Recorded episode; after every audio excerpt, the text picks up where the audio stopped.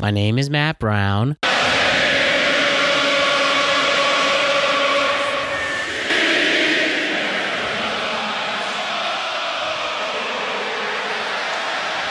Minshew amidst the Neil Diamond throws it away. oh, Mr. Neil Diamond. And let's start the show. You know it makes me want to shout. Pick my heels up and shout. Oh, oh, oh no, Buffalo.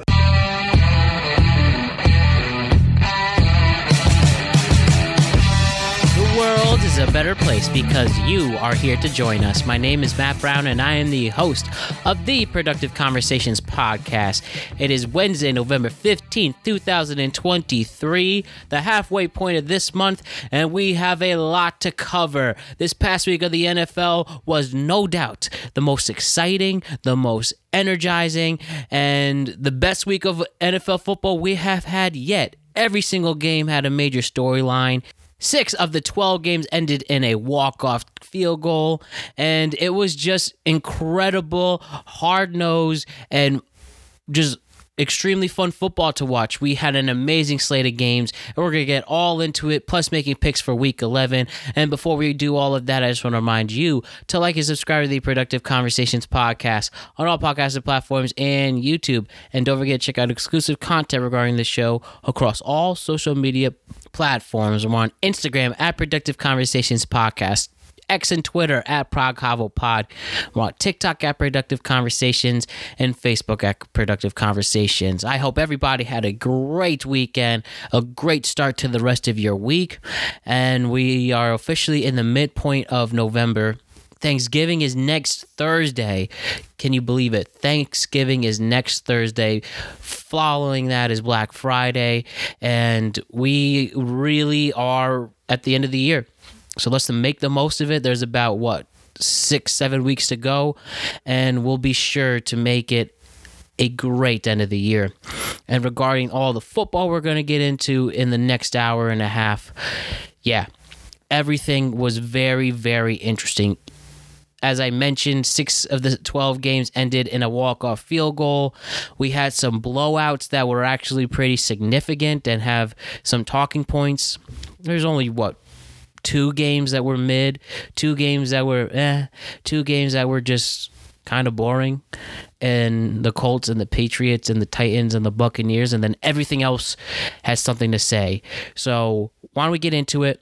Let's talk about week 10 of the NFL.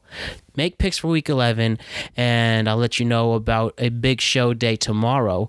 But yeah, this is going to be a good time. Nico and Alex are here, and let us talk about each and every single one of the games that took place in week 10 of the NFL. And we'll look ahead to week 11 and make some crucial picks as every single game counts from here on out. All right, Alex and Nico, it's your guys' turn. Let's talk about week 10 in the National Football League. Here we go. This is a very productive conversation. The NFL in week 10 was literally amazing. Every single game had has a meaning to it. Every single game was a big deal. 6 of the 12 games were walk-off field goals and everything else in between. So we have a very big show for you and it's going to be very very fun. So let us enjoy our conversation and make some picks ahead for week 11. We have Alex Renelio, Nico, and Bars all coming in. What's going on, guys? Yo, what's going on? What's going on, man? How we doing? What up, boys? Awesome shirt, Bars. Nico, I like Alex, Alex, what's going on? What's Yo, up? man, you, you don't even know. Perfect. So we got some big guns out here. We got a lot of things to talk about. And where do I start? Let's start with Monday Night Football. oh man, Monday Night Football. Okay, so how do I break this down? How how do I break down this insane game? First things first. The Broncos won the game 24-22. 30 seconds prior to that, they won the game 21 to 20. So, all in all, we first saw somewhat of a battle between Russell Wilson and Josh Allen. Then Josh Allen was making his mistakes again, crumbling in the second half, but the defense kept them in it. But Russell Wilson, looking like the old Russell Wilson, made a push. It goes down to the wire where the Broncos make a quick two minute drill and they go down in the in the red zone of the Bills. So we get a pretty exciting um in the last 13 seconds we were able to see the Broncos offense turn into their special teams. Wil Lutz goes for the kick. He misses it wide right. But uh-oh, there's a flag. 12 men on the field. They get a second chance to kick the field goal in. And of course, he hits it right down the middle. And the Broncos win the game. The Bills have a horrible loss. They go down to five and four. The Bills are four. The Bills are four, five and four, and the Broncos are four and six. And I mean, this has to be the nail in the coffin, guys. Right? It has to be for the Bills. I know there's still a little less than half of the year to go, but time and time again, we talk about this team blowing it in the second half. They're barely up in the division. The Jets um, are only a game behind them, and then you have Miami, you know, rolling in.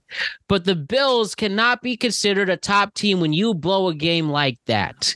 Twelve men on the field. I mean, I've heard people say, "Oh, well, you know." They weren't ready for the special teams. That's not an excuse. 12 men on the field were penalties I, my high school team would get.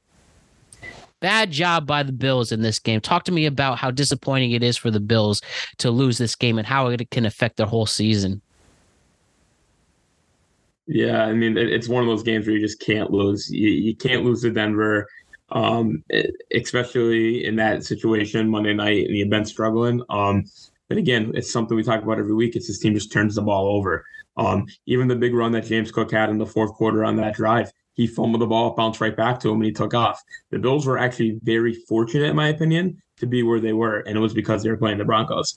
If they were playing any other team, which they have coming up on their schedule, is ridiculous. Um, they would never even be in a situation to be in that game that late. Um, but like Matt, like I said, inexcusable. 12 men on the field just can't happen at this level, especially at that point in the game. Everybody in the world knew after you took the two timeouts, they're going to need again, rush the field goal team out you got to prepare on the defense side of the ball. I don't know if it's a coaching thing, but you have to make sure you have 11 guys on the field. In that situation, why even take your team off? I would have just kept my defense that was on the field during the knee on the play before. Why even risk taking the substitution or taking somebody off the field? It just didn't make sense to me. Yeah, what are the uh, backup special teams really going to make a difference? That's that, at that point in the game. Defensive number ones. Seriously, like, like it's just like your best chance was them rushing the kick and missing it, like what, what happened. But uh, yeah, um, I was sticking up for the Bills the past couple weeks, but man, it's time to panic, and their schedule looking forward is rough, and they got to figure it out. And I don't know what they're going to do. Excellent points about the crucial turnovers too.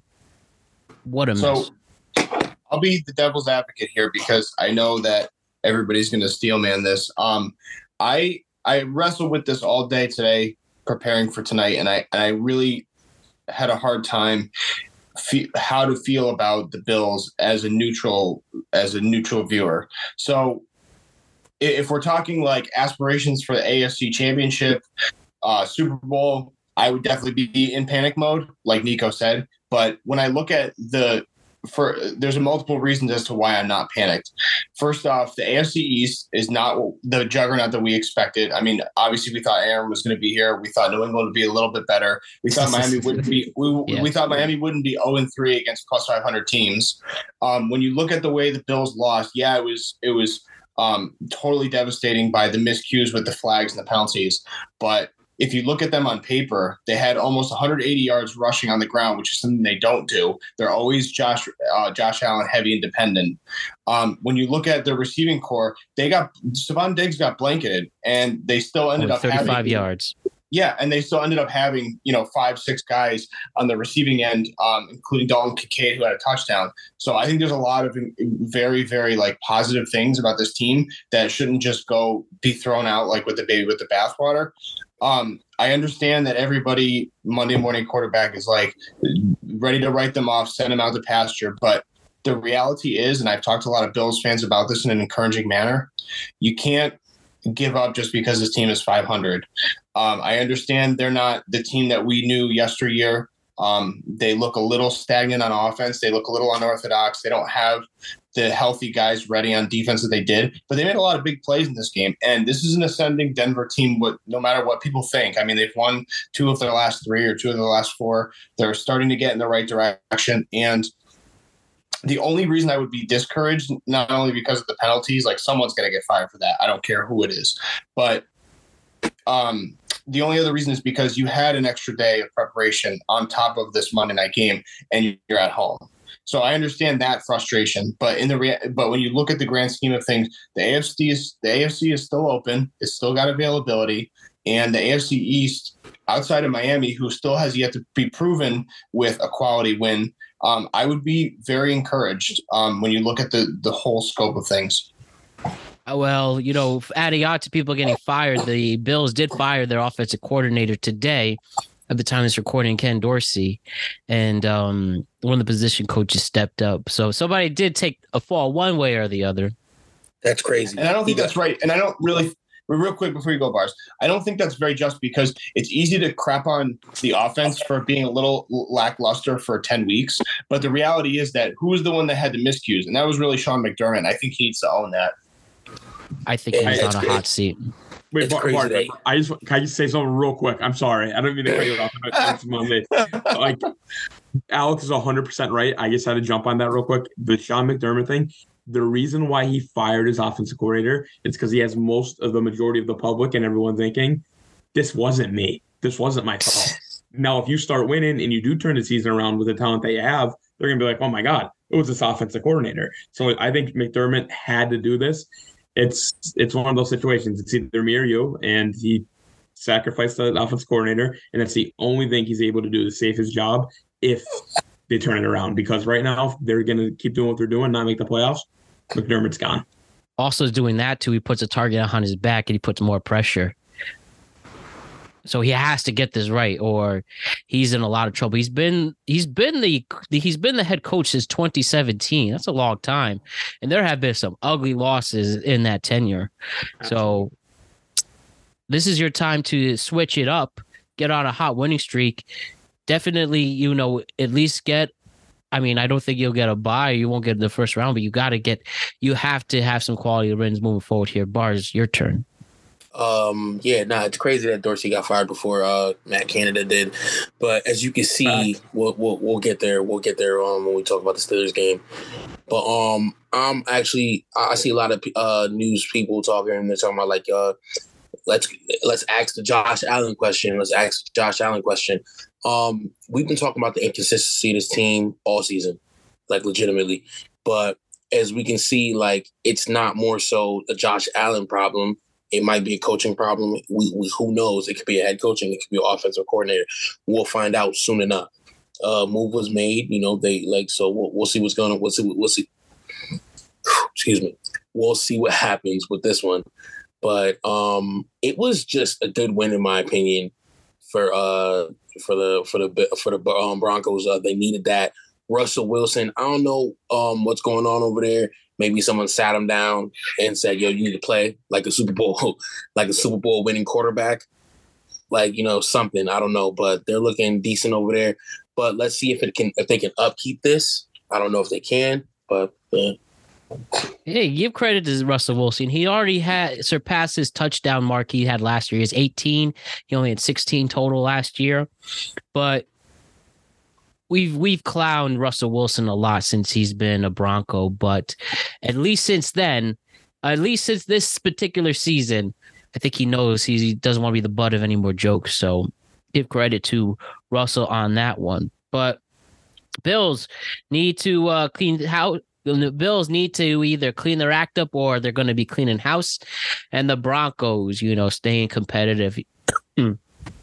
Let's talk about what I think was the game of the week, and that was the Detroit Lions and the Los Angeles Chargers. Now, if you had prop bets on this game, you had to have hit them with the skilled position, and um, incredible stuff. That game went back and forth to the very end. Jared Goff and Justin Herbert, a true duel game here. And as I mentioned, on both sides, the skills players were real highlights, and they won. And it ended in a walk-off field goal for Detroit. Um, what's more of the story here? The incredible win by Detroit, proving themselves again that they are a team worth talking about, or another, another very bad, cringe-worthy loss for the Los Angeles Chargers. For a second, you thought maybe they got their act together against the Jets, but it seems like they just beat the Jets because uh um pretty uh, pretty annoying stuff here. What's the bigger what's the bigger matter here? Lions win or the Chargers lose? It's absolutely the Chargers loss, um, in my opinion. uh, uh, I'm still. I said it a couple weeks ago. I said clip it. I mean, I said if I really still thought the Chargers were going to win the AFC.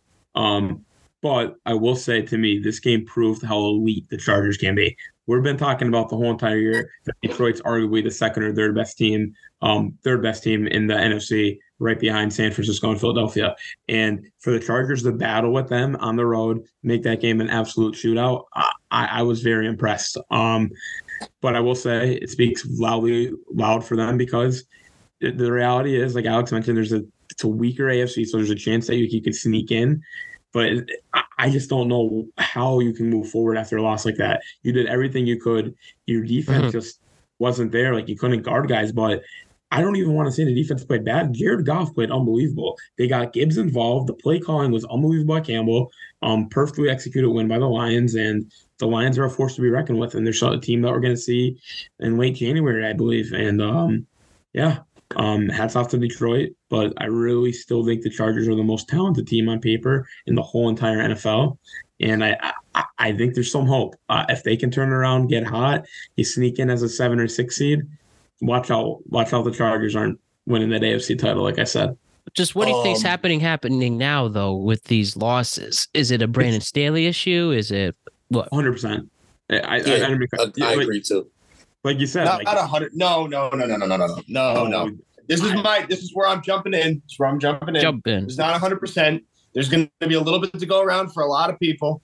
Um, I was the biggest fan, waving the pom poms with Nico. I can imagine before I met him. Uh, watching Herbert when he came right out of college, he blew me away too. instantly. I watched him in spite with the AFC West, so I want to make that very clear. Um, a lot of this goes on Ekeler. Some of it goes on Staley. Some of it goes on that that on that offensive coordinator. But the reality is, they just they're just too one dimensional on offense. And I can understand that they you can play a shootout with a team like Detroit, but you there's no reason they couldn't have beat Detroit um, at home. Um, if you look at the way the game broke down, um, you know the, the, the Chargers they were um, they were digging themselves out of a hole in the first quarter, and I just think that when you look at the, the way that the Detroit, Detroit ascended, they're kind of a seven and two by omission. Like I'm like I like I fall in love with how they play, but they get a lot of fourth and down, you know, ballsy conversions. They get a lot of third down, big chunk plays.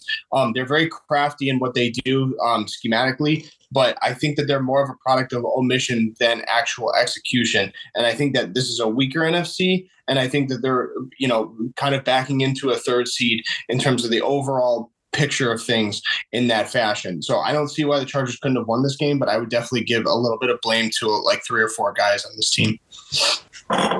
Um, you know what? In consideration to what you just said, real quick, let's touch on that. I I agree.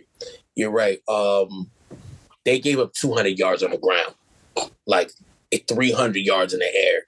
Let's let's let's chuck that up to the defense. A big thing that we going to talk about. Uh, the defense played okay. I'm not even going to say they played good. I'll say they played okay. Something let's talk about. They had no sacks.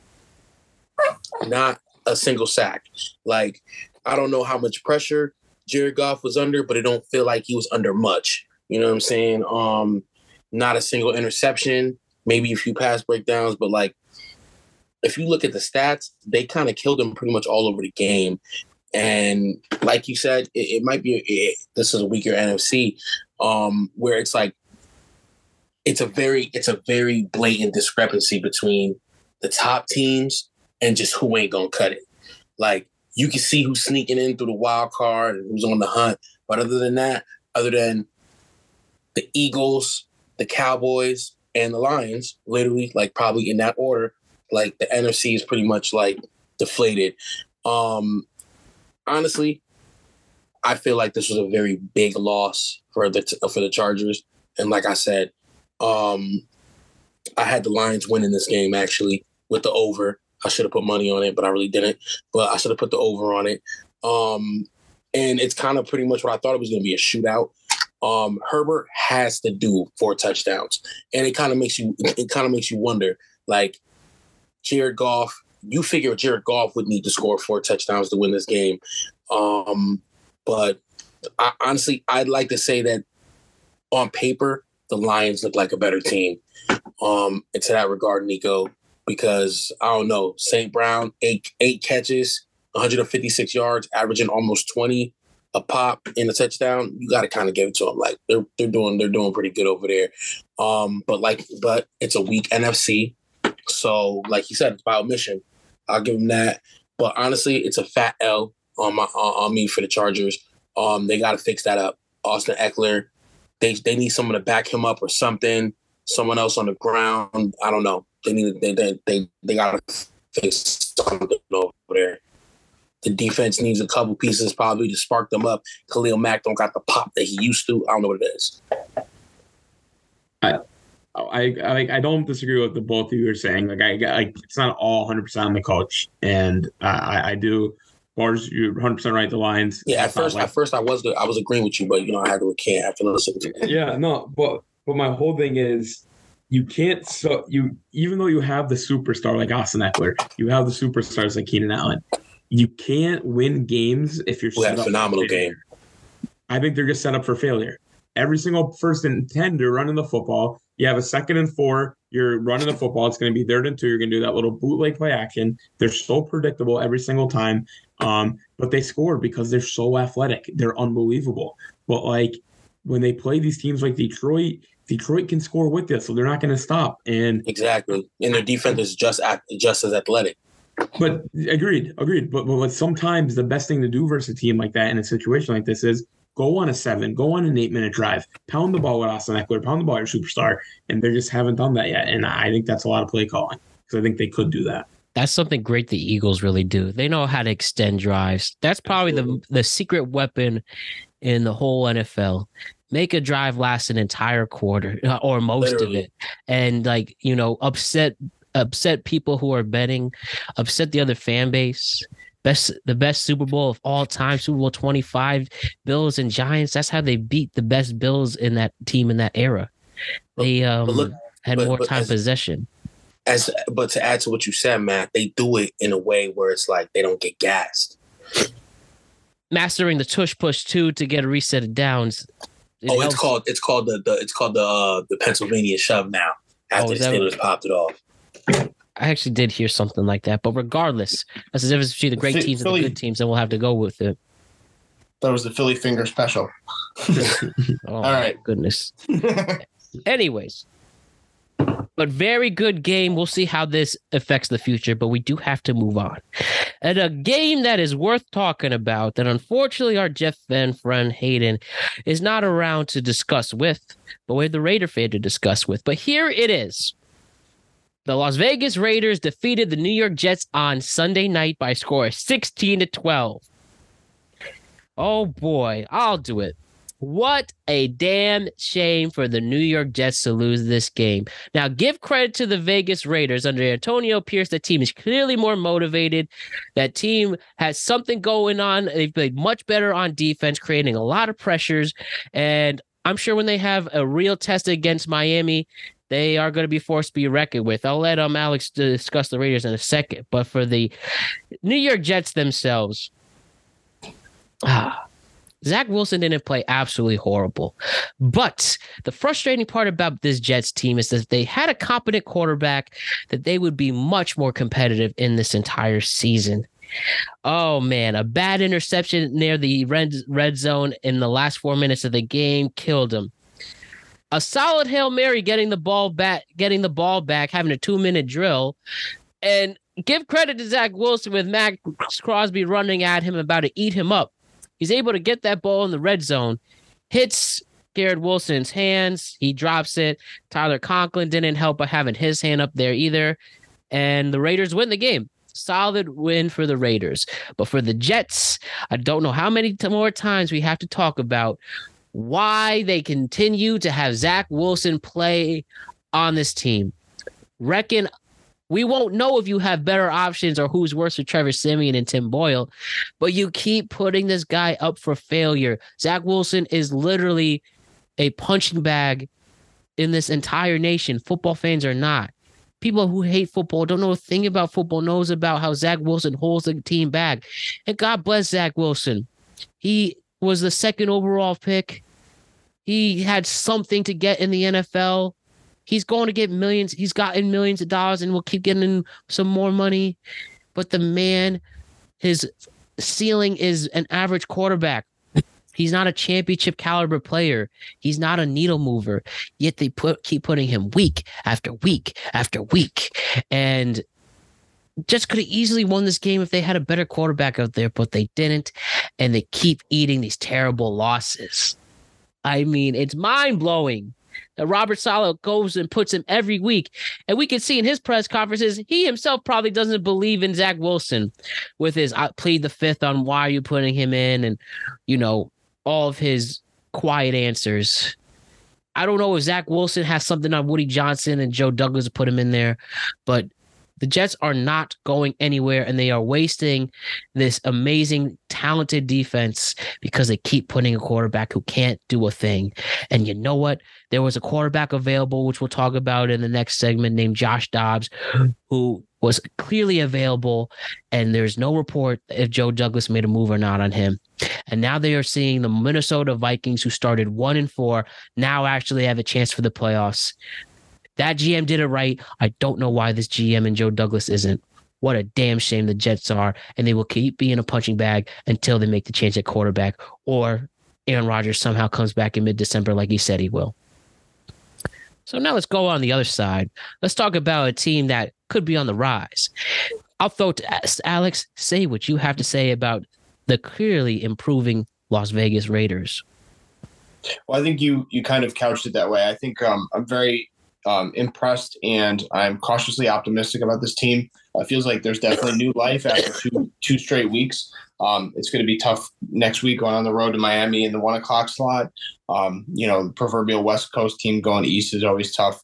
Um, but I think that they have a puncher's chance. Again, you know, now that now that we're 500, um, Miami's 0 3 against winning teams. So who knows? I mean, it's pretty much a toss up. I haven't seen the line yet, but I do feel like the momentum has changed in that locker room. Um, they definitely have an undefeated social media team through three weeks, so that's definitely uh, that's definitely awesome to see. But um, again, you know, I'm just going to keep it real simple. I, I'm very just cautiously optimistic. There's a lot of things to improve with this team. Um, week to week, Aidan O'Connell just needs to keep getting his um, confidence back. Um, you know, again, five fifteen on third down is not going to cut it. Um, they basically drew dead even on time of possession. You know, when you have Jacobs, one of the best running backs in the league, you got to really milk that clock and lean on him, especially when you have an absence at the quarterback position. So moving forward, I would just say keep doing more of what they're doing. Try to dial up some interesting things on offense.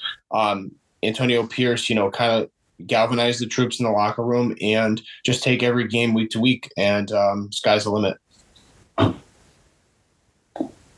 Nico and Bars, please Um, add on to this. I look at it as a solid win for the Raiders. They're uh, rising up um, after their changes in in management. But I will say this: it was a very sluggish game to watch. Uh, Fuck, um, um, fudge. I just I can't stand Derek Carr over there. The Derek It Carr of the Raiders. Yes. Just, He's on the Saints. oh, sorry, sorry. I'm so sorry. I can't stand. Uh, who who who they have? who Aidan they have O'Connell. playing? Aidan Oh O'Connell. god, it might as well have been Carr. That's how I felt. Like, I'm sorry, I had a brain fart for a second. Um, nah, it was a very sluggish game. Um, offense got really rolling, like really, really, really late for them. Like towards the fourth quarter, they had some they had some good plays. Um, as you could, I, it, I, as I watch the game, it makes me wonder: with Aaron Rodgers there, would that offense really be much better? But then I see some plays going on. I'm like, yeah, it definitely would be. Like Zach Wilson just definitely ain't it. And like I've been preaching, I've been on it. I think that's why I zoned out because I've been against Zach Wilson the whole time. And like just hearing his name probably just like kind of like made me think about that person who said that I was like I had like no brain cells or something. I forget what it was. But it just it just kind of like the front office, they got to look at you. Got to look at them guys. You got to you got to ask yourself, just like Matt said, why do you keep starting this guy? There's got to be someone you can give a chance. Now he didn't play horrible, but he didn't play great either. And like I felt like there was a lot of chances this team had, a lot of drop. Like I'm, I'm, I'm gonna put some drop passes on the players, but like a lot of like a lot like Aaron Rodgers would have made a lot of different plays. Like it's just the way it is. But the Raiders had a good win. Let's not take that away from them. Um, the defense worked really hard to keep the Jets in the game, and that's not fair to them. But it is what it is. I, I, but looking at the game, I will say this: they have a similar situation to the Steelers, where it's like the off the, the offense ain't that great, but the defense keeps them in the game. But the deep, but but the Steelers just look better doing it. Yeah, uh, I, I will touch on this game a little bit as well. Uh, yeah, I told I called Alex yesterday. We were work related, and then like it turned into a conversation about this. Um, but I do have a couple takes. My first take is I mentioned it a few weeks back. Why is this team in prime time every single week? Every single time we talk about yeah. the Raiders, it's a prime time football game. I feel like. I, I feel like Rodgers is supposed to be there. It's and I just don't get it. Well, Rodgers for the Jets. Well, I agree. Like the Jets, I completely agree that they should have deserved the primetime games because we all thought they were going to be great with Rodgers. But like, anyway, that's just my take about the primetime. But I will say about the game itself, um, I yeah, I think the swagger and the momentum in the Raiders locker room is different right now. Um, I think the team's buying in; they're all in. Um, I love seeing the little cigar thing they're doing after every single game because like you need that. You stay loose. You're winning football games. There's nothing better. Um, like Alex touched on too, the social media page has been unbelievable. Wow. Oh, um, fire! like some of the content has just been amazing. But uh, I, I just think this Raiders team is back. Um, as for the Jets, again, this is going to be the Jets' reality. It doesn't matter if they're playing the Raiders. I don't think it matters if they're playing the Chiefs. They're going to be in defensive battles, and they're going to have to try to win games. Um, and they're relying on them way too much. That's it. They can't, and, they can't score a touchdown all the time. It's very hard for the defense the defense to score touchdowns. Not that easy, but I mean they, they somehow think it is. Exactly. It's impossible. It's like, like you said, like it's almost like the Giants too. Like the Giants defense, they need them to set that offense too. But over six hundred total yards on the Giants this past week. We'll get into that. Don't worry. yeah, but I, I, will say, uh, I, it's not that I'm giving up on Zach Wilson. I never really started hyping him in the first place. Um, I, I, don't know. Um, it's it's it's almost like a social experiment, seeing how much you could test a fan base like this, no matter yeah, what. no, like, it's kind of fun if you think about it. But oh yeah, like I listen to local talk all the time, and it's just at first people it, it was literal dumb um hope.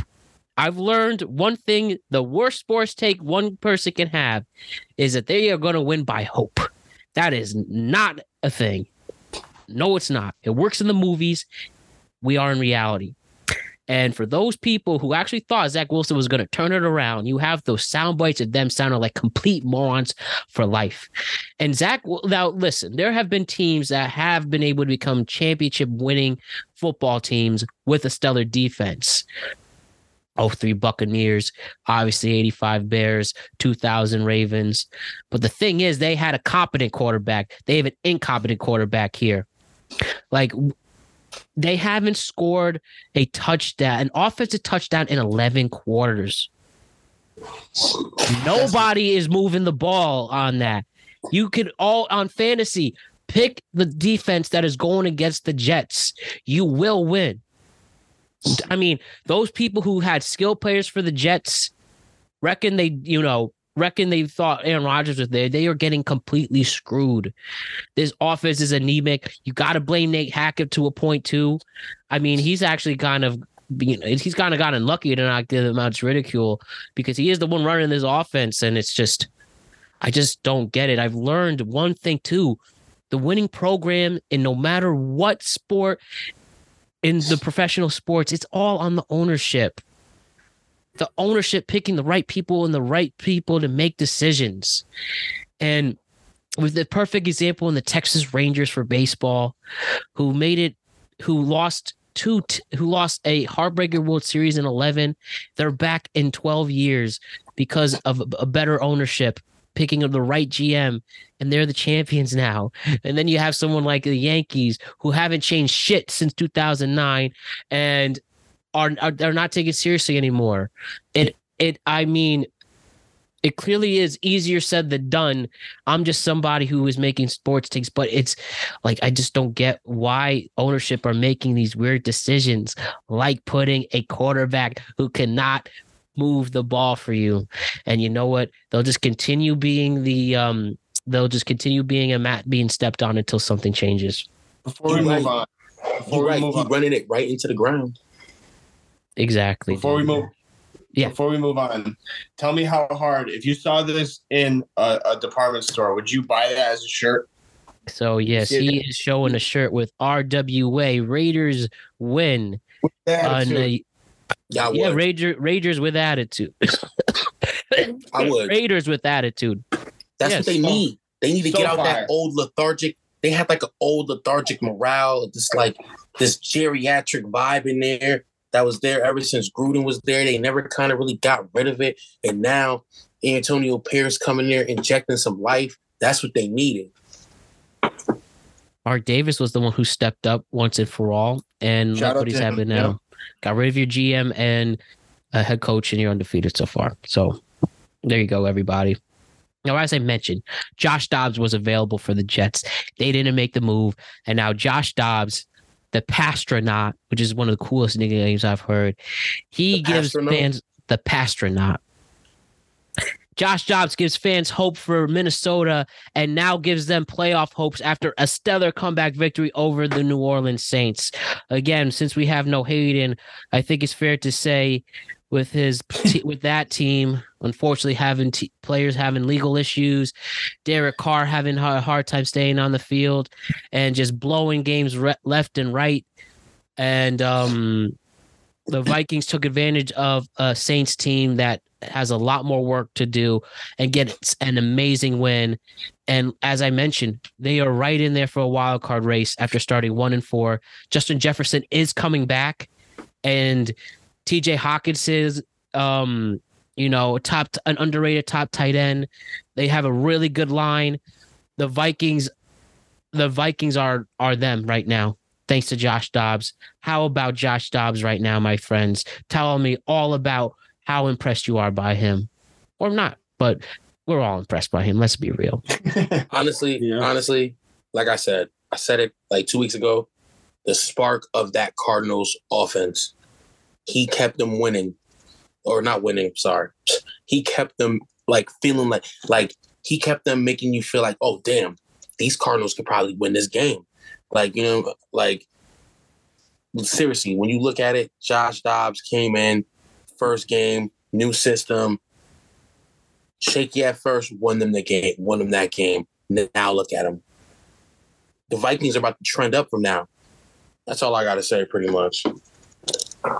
Yeah, no, I, I agree with part of that. Dobbs' magic has been there all year. Um, even with that Arizona, that awful Arizona team, they just made them feel alive. Um, I said it on the show a few weeks back. Um, I honestly think I know everyone's saying Damar Hamlin comeback player of the year I- or most improved or comeback player of the year Damar Hamlin. Um, but if there is a most improved award, I think Josh Dobbs deserves that award. Um, I also don't think Josh Dobbs necessarily deserves the comeback player of the year award. But you look at somebody who's been caught, hasn't really done anything in his whole entire career. And I'm not saying he's on an elite team or anything like that, but he's balling, dude. He- He's Um, balling out right now. I, I'm not even going. I'm not even trying to be like, you know, that guy. But like, I feel like that's just like a Cinderella story. To them giving it to Damar Hamlin, like that's kind of like, because honestly, they even said it the other night on the air. Like he got in, he got in for like on defense when somebody went down. But like aside from that, he's been playing special teams and limited play. Like he, like I wouldn't really give him that. Like they people just kind of want to give it to him after his heartbreak. Like you know, it was heartbreaking what happened. Yeah. But like there's like to do that would like snub so many other players who have been working really hard, like Josh Dobbs, for instance. Like you know, so that's just my take on that. Sorry to interrupt. No, no, I, no, no. You're. I agree with you. Like, I, I think he'll get it, and it's fine that he gets it. I don't. I think it's a great, it's a great story. Uh, I'm not saying it's not, but uh, yeah, Joshua Dobbs, man, balling out. Energy's alive in Minnesota. Justin Jefferson's coming back. We'll see what this team can do. And that NFC, that division's not great outside of Detroit. You have a couple good division games left. You could possibly have a big, big run going out. You already won five straight. See what, else, see what else they can do. And give credit to Kevin O'Connell too. He can coach.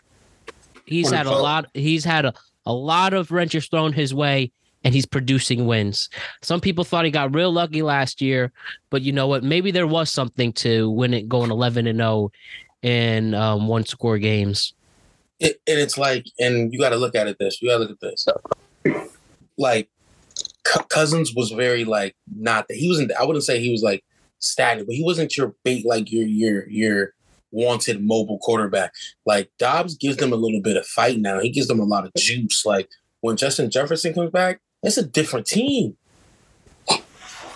Yes, especially his legs, Josh Dobbs, and um, we will see where this pans out. Anything to add, Mister Ranelio? Um, actually, the one thing because you guys all pretty much hit it on the head. The one man we haven't given credit to that really deserves a little, little bit of a shout out because of the way he left Miami is Brian Flores. Yes, if you look over the Excellent last point. five weeks, if you look at the last five weeks outside of the um, outside of the Falcons game where they they put 28 on them, they're averaging uh, giving up about 16 points a game, which is like top five in the league. Um, and he's been calling a masterful game, especially with a team that was in the bottom five in defense the last two years. So I just wanted to give him a little love and um, just kind of keep that that momentum, you know, in perspective as well. Yes. Yo, shout out, the shout out defensive to that. coordinator like, for the Vikings. Shout out to that. We had Flores last year, but it was more like we didn't really do nothing with him because he was in that transition. But everyone always talked about the impact that he would have on defense, and it's showing you like right here, and like what he's done. So you know what, like that's a perfect shout out, Alex. I agree with you. And of that starting 11 guys, too, I think like four or five are either rookies or second year guys. So it means that it takes even more effort on the coaching level to get those guys ready and galvanized because they're going to make mistakes. They're going to have their blind spots. They're going to have breakdowns in the scheme. But if you can get those guys ready every week, especially in facing adversity when they were when they were you know zero and four start or one and three start, that that's where you need a guy like Brian Flores. If he Yeah. wants to coach next year, he's got a job. He'll get another job for sure. Definitely. the Cowboys beat the Giants by a score of 49 to 17. I mean, are you surprised? 17 and a half point underdogs. And um the Giants played like they were supposed to. Like uh, like a just tragedy. It's a tragedy. What was it? Tommy DeVito again. God bless the guy. Making it to the NFL. That's an amazing story. But the Getting man can't. up like that the- the man tragic, isn't a though. starting quarterback, and um, like nobody, everybody expected this beatdown, and that's exactly what happened. Only 86 total yards passing in the whole game. The first half itself had only 21. Saquon didn't do a thing. I mean, the defense, that was the most disappointing. Defense giving over 600 total yards, making Brandin Cooks like he was 10 years younger. 131 total yards for Brandin Cooks. Um, if you wanted a lock this week, it was uh it was putting it was putting CeeDee Lamb out there. I mean, I'll admit it, I bet it against YT for that. I'm somebody who can emotionally put his team aside to make a buck. If you think I'm a bad fan, you know what? Fuck you. I need I need money too. But regardless, um like I mean the, I mean there's not really much to say, but um I'll take the L on that. But um there's not really much to say. The Giants suck. The Cowboys need to beat better teams as well. So we'll just see if the Cowboys can transition next week with it. That's all we have to say here. The Giants right now, which is insane, have the second overall pick behind the Bears. You know, this will be a discussion for later in the season. If you stay with Justin Fields or they themselves draft another quarterback, you probably should with this class. But um, I mean, it's tankathon time for the Giants. That that's it. And uh we'll have more of those discussions about Brian Daboll, Joe Schoen, where what's going on in the future. That's a that's we need to have that conversation in a couple months. There's no point to say it here. We'll just, as I mentioned last week, I'm still a Giants fan. I'll watch the game because when they're good again, I can have the bragging rights. Like if there was any Chief fan out there who was there when um, Alex Smith was there, um, maybe you were a real one, but uh, I'm gonna stay. They don't exist. Giants. No, no such thing. Okay. Except I mean, my friend Jake Campbell. I will say he's a true Ch- Chiefs fan, but All right. everyone else, it's just the um, it's just going through the motions. Just bet against the Giants, and you will get money. There's nothing good about this team. Okay. I'm gonna just I'm gonna just keep it nice, short, and as sweet as I possibly can. You right, Giants suck. Uh, but I don't. I'm not big on the Cowboys either. To be honest, like Dak has this thing where he can punish bad teams. Nice. Keep it up Exactly. during the That's good what I'm one. saying. They have to play against a real team like that. So anyone who beats the Giants down, no offense, Alex, last week, but um, you do have to go play better teams too. Facts. Smelly victory. Smelly victory. Get out, Once, get out once, New York. once Cooper Rush can get in there, then you know it's a smelly victory. Like you, you you know what I'm saying? Like uh Pollard not living up to that number one running back expectation. Uh Brandin Cooks, like you said, looked like he stepped in, out of a time machine and galloped his way to like mad freaking yards. Uh I, I I'm just gonna say it. I'm just gonna say it like this. Two choices. Real simple. Pick up a, a veteran, nice quarterback that you know is to manage your team right. Right? Keep tanking and just do whatever you got to do. Get rid of Saquon. Just just free Saquon because running backs aren't like you know typical like you can, uh, running backs are a dime a dozen. You can build one nowadays, like like like NBA 2K. You can build a mind player that can run the run you the ball, right? Um, get a whole bunch of pieces on offense via the draft, people that you're solid on, like tank and get yourself like a good, okay, this is our future offensive line. Because honestly, you can't expect take Saquon to do nothing if he can't get no, if there's no seams, no gaps, or you, you want him to work himself to death. I don't know what it is. But the end, y'all gotta protect y'all quarterback. Y'all, y'all need something. The Giants need something over there. Um, and if that don't work for y'all, get a get a get a this this this class is crazy with quarterbacks. Get a get you a quarterback, and then go get you a bunch of veterans on offense. Still trade Saquon. Get you some veterans on offense. Shore up that line. Keep your quarterback safe. I hear that, Bars. Like I said, this is more of a conversation in a couple months, but we will see how this Yeah. all unfolds. That's it. That's all I got to say on it. Um, if I don't have anything else to, why don't we now talk about it? And this will, should lead to another interesting conversation. The Browns defeated the Ravens by a score of 33 to 31. The Ravens were up 30, 31 to 17 in the last seven minutes. Their lackadaisical play cost them. And uh, they didn't seem have a care in the world. Turnover on downs. Um, some bad turnovers, and uh, Lamar Jackson can't close. This was the game that the Ravens could have won and sealed and sealed the respect of being a top team in the entire NFL, and they screwed it up. Walk off field goal for the Browns, and um, now clearly the Ravens have to prove themselves again.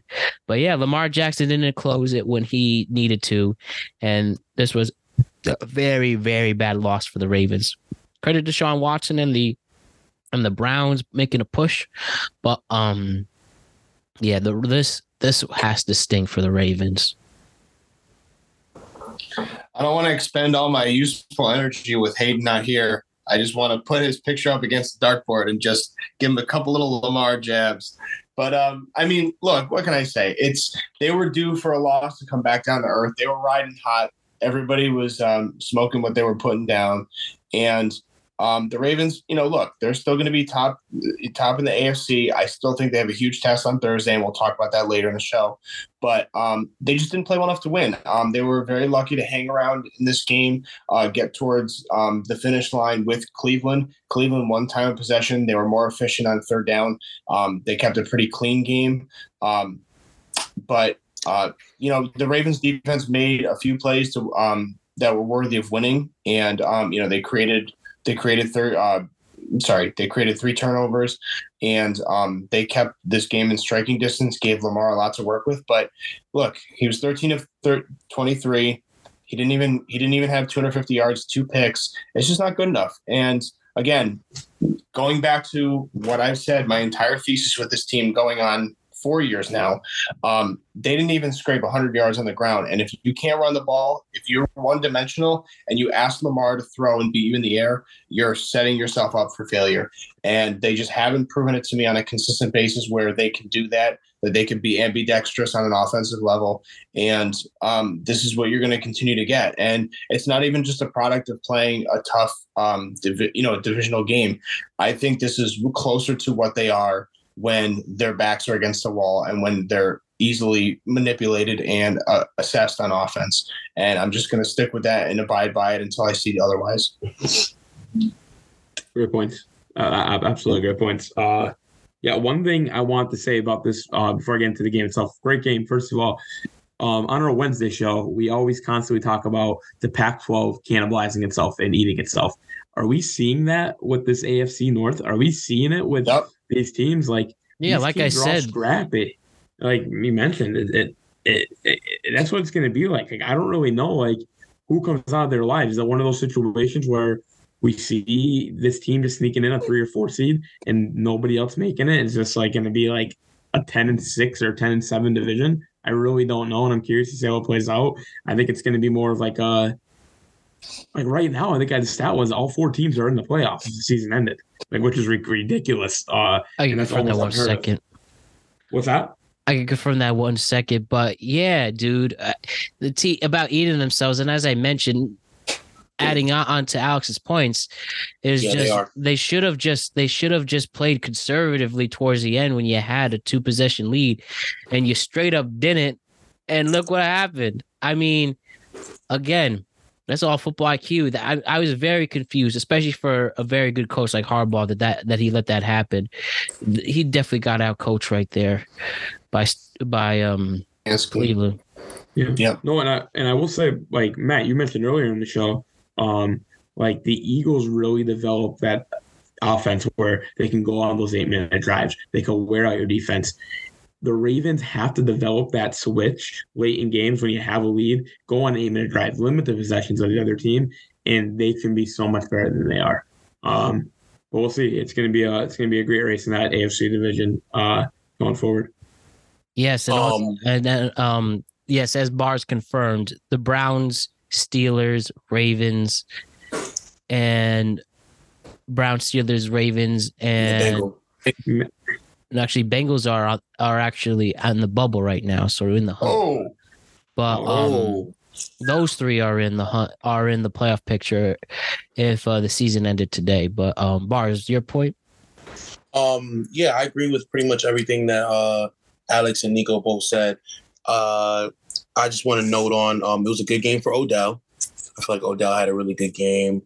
Um, but it's it's a tough divisional game. That's what you that's what you're gonna get from those two teams, from any of those any of those four teams in that division, and like at that. So um, it was just solid. I'm not really gonna touch too much on it, but Lamar got to clutch it up. Like uh, like um like he said, it's not good enough. They they're too one dimensional. I don't want to really run on too much on points they were already made. But yeah, All right. Now let's talk about that the rival of the Browns and the Ravens, and let's talk about. Excuse me. Let's talk about the Houston Texans getting a huge victory over the Cincinnati Bengals by a score of 30 to 27. That was one hell of a game. And let me say something. CJ Stroud, top five quarterback in this league. No doubt your rookie of the year. And there's some people who really are making the case that he should be your MVP. And I- I think you have, you know, don't jump on the horse too, yet too fast, but he's no doubt playing on that type of level. But here's the most impressive thing I saw from that game CJ Stroud outplayed Joe Burrow, and Joe Burrow did not have a bad game. Let's talk about more of this game. What's going on, guys? What do you think of CJ Stroud and the Texans coming to play? And at the moment, they are in the playoffs right now. I feel, my personal opinion, was the best game of the like the best game like the entire week. It was nail biting. It was just like because at certain points, it's like okay, the Bengals are up. Then you're like, oh shoot, look at C.J. Stroud, like outgunning Joe Burrow right now. It was a shootout. It was a great game.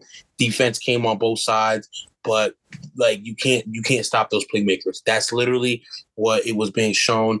Um, that would be a fire game if it was in the playoffs. Fire. We all know that the numbers would have been running up. Like, um, I mean, I feel like the Bengals really didn't make a push it towards till the second half, but yeah, till at that point it was um pretty good there. I mean, they yeah, they didn't start really getting like super aggressive, but like, yeah, they like they they I don't know. It was a great game to me. I don't know. Mainly because I don't know. I'm on that CJ Stroud train now, so I guess I'm just riding the wave. But like the, the like I agree. Maybe he should be MVP. And and if that's the case, DeMeco Ryans for coach of the year. So what up? That I think is an excellent point. I think yeah. it's a more rational take than uh, than CJ Stroud as MVP, but I would definitely put him in offensive rookie of the year, no doubt. Um, I don't have much to con- add to this. I think Bars did um, basically say what I wanted to say, which is I thought this was secretly like one of the best games of the weekend. Um, right now, they are leading the AFC South. I'm shocked that since he's on the bubble, but again, I harken back to six weeks prior where I had grave concerns, even on you know the outset of uh, Burrow's initial injury from you know the the off season.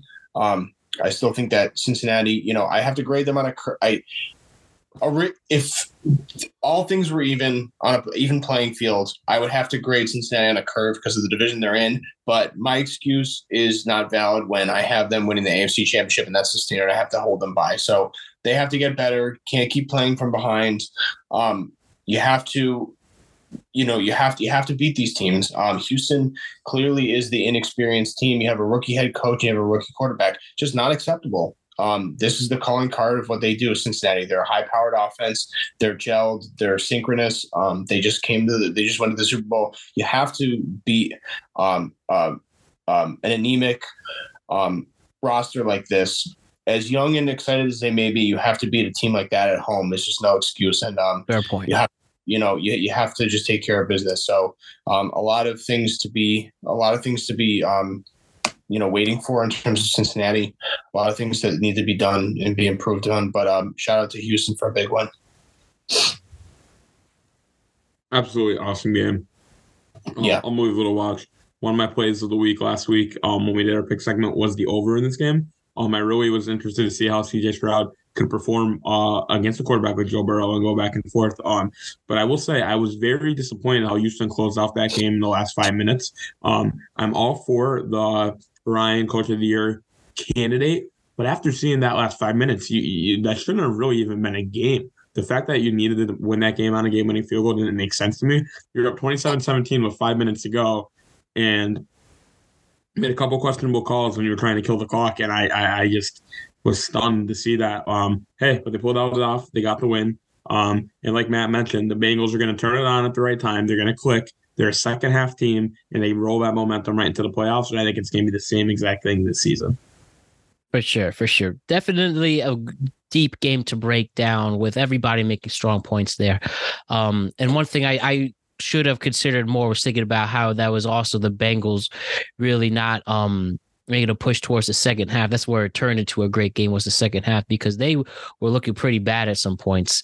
But um they did put it on, but wasn't good enough. And the thing that there's the you know they did come in in, the, in less than a minute. They were they did take the lead. But it seems whether it was this or the Falcons game, CJ Stroud clearly knows how to do a, a solid two minute drill. That's what hey, this league has to pay attention to. Go ahead, Alex. Oh, real quick, I just wanted to throw this out before we move to the next topic. Um, for which team is this a bigger must win on Thursday night, the Ravens or the Bengals? Sure. Ooh. To answer that now, it has to be the Ravens because they can't. Because this past week, everyone was talking about how they are a top team in the NFL, which we made a clip on ourselves mm-hmm. after essentially blowing the game against the Browns. And if you lose against the Bengals back to back division losses, you're Yeah. in a bad hole that you really need to almost win out for this second half of the year. That'll Maybe knock them win that more. that'll knock them out the the first seed, and that might actually put the the Bengals in playoff contention. So right They're- now the number one seed is the Chiefs, so that might knock them out the second. But I mean, no, I mean, still need a um, I mean, I mean, uh, division wise. oh yeah. yes, yes. Uh, I, I will say I don't even think this is a question in my opinion, and I I think it's Cincinnati. I, Yeah, I, I really do. Definitely. Uh, I I just because like the thing, and I hate saying this because I get the press this time of the year already thinking about it. Like Mhm. we're late in the year, boys. Like we only have like six, seven games left. Like it's we're getting Yeah. down to the nitty gritty right now. Like Do so, it, it- it's kind of do or die mode, and the Bengals need to win on this. There's a I totally agree. I have nothing to add to that. Excellent points. Even though you know it's fair, good. It's a good to agree to disagree, but um, regardless, this is going to be a very bad loss for one team and a very important win for the other. Now, moving on. So let's talk about the Thursday night game and the Bears and the Panthers. Oh, Solid win for the Panthers. Solid win for the Bears. They win um 16-13. They too had a walk-off field goal on the um sorry, no they didn't. They had a almost walk-off field goal. The 59-yarder did not hit for the Panthers. Um I mean, you know, what's there to talk about? These two teams are two of the worst in the NFL. Um, Bryce, I feel like in his first 10 games has not stepped up while CJ Stroud has. Reckon it's still early in his career for him and he has time to make it up. But at least for now, I haven't really seen Bryce Young make me feel like, oh, shoot, this guy is a world renowned player. And I even think at the beginning of your career, you can notice that. Now, fair, to be fair, Troy Aikman had a rocky start. He didn't win one game in his rookie year. Peyton Manning only won one or two, if if I'm not mistaken. It takes some time, but at least the 5'10 Bryce Young hasn't shown me, at least, that he can be a franchise quarterback right away. Do you think that can change, or is this his ceiling? Um, real quick, I'm just gonna just get my take out to get it over with. This game was trash on both parts for me, but um, I don't want to say that this is this young man's ceiling yet and not give him that credit.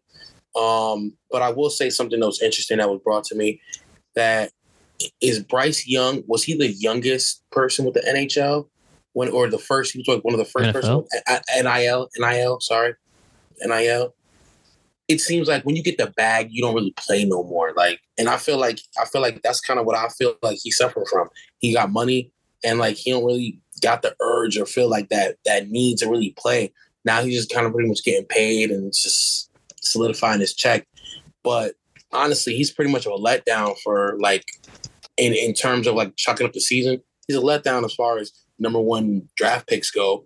But I don't want to. I don't like. I don't want to sit there and be like, you know what? That's it for this kid. That's it. He ain't got nothing. Yeah, I mean, my whole thing with Bryce Young itself is like, I, I just really think it's unfair to criticize him at this point in his career. Um, the only reason why I say that is like, you look at guys like that got drafted in the first round, like even Aaron Rodgers, as an example. He was fortunate enough; he got the backup Brett Favre. He got to learn from these guys. When you're kind of going in on the flow, you're starting day one, day one starter, day one face of the franchise it's tough. The speed of the NFL is different. Granted, he played in the SEC, but once you get even to the NFL, it is every single guy is uh, the number one pick or number one player on the SEC defense. Um, and, and I really truly believe that people that criticize him this early, it's unfair. I think the Panthers absolutely stink. Um, I think him and Dion have a little nice connection going, and hopefully they'll build some confidence and get some chemistry going into year two together. But um, besides that, Bears, nothing much to say about them or the game itself. Um, I do. Only thing I will say is I do believe Justin Fields is that guy, and I really think they're going to be in an interesting spot. Um, something we'll start talking about later on in the season to possibly trade that pick and uh, Number one overall. and get some support around them. Yeah, I totally agree. Um, especially when you have a bad team like the Bears, just to dovetail off that last point that Nico made. Um, when you have a bad team, we have holes everywhere like Swiss cheese. You really need to trade back, especially when you don't have a good hit record with your GM in the past three drafts um, with a team like Chicago. But um, yeah, I mean, look, there's not much to parse from this game. They're two really bad teams, two really poorly run teams. Um, I still believe that Bryce Young is. I almost called him Bryce Vine. Um, there's, mm. there's there's nowhere. He, there's no chance in hell that he's anywhere near his ceiling. Um, you know, you could take any any nameless quarterback who's been a high draft pick and not assess him by his his first season and be and have a have a successful quarterback in front of you. But I wanted to throw something out there to you guys as a little trivia point before we move on. Guess how many years it's been since neither quarterback has gone over 200 yards passing. Both running backs have been under 100 yards rushing, and both rece- and both receiving uh, top receivers have been under 60 yards. It's been over 55 years since both mm-hmm. teams like that have Which had that happen. Teams? I thought you were describing the Jets for. I thought you were describing the Jets Giants game two weeks ago. No, I believe I believe the last time it happened, it was back in the seventies because I looked it up a couple days ago. But it was between the Jets and Vikings. That's so crazy. But the Jets, there you go. That's literally how bad these teams are. So it's historic fashion, historic dog turns. Um, I do still believe in Justin Fields, and I feel like if they could course correct, they'll they'll trade back in the draft. All right, and the last thing I want to put a hypothetical fact.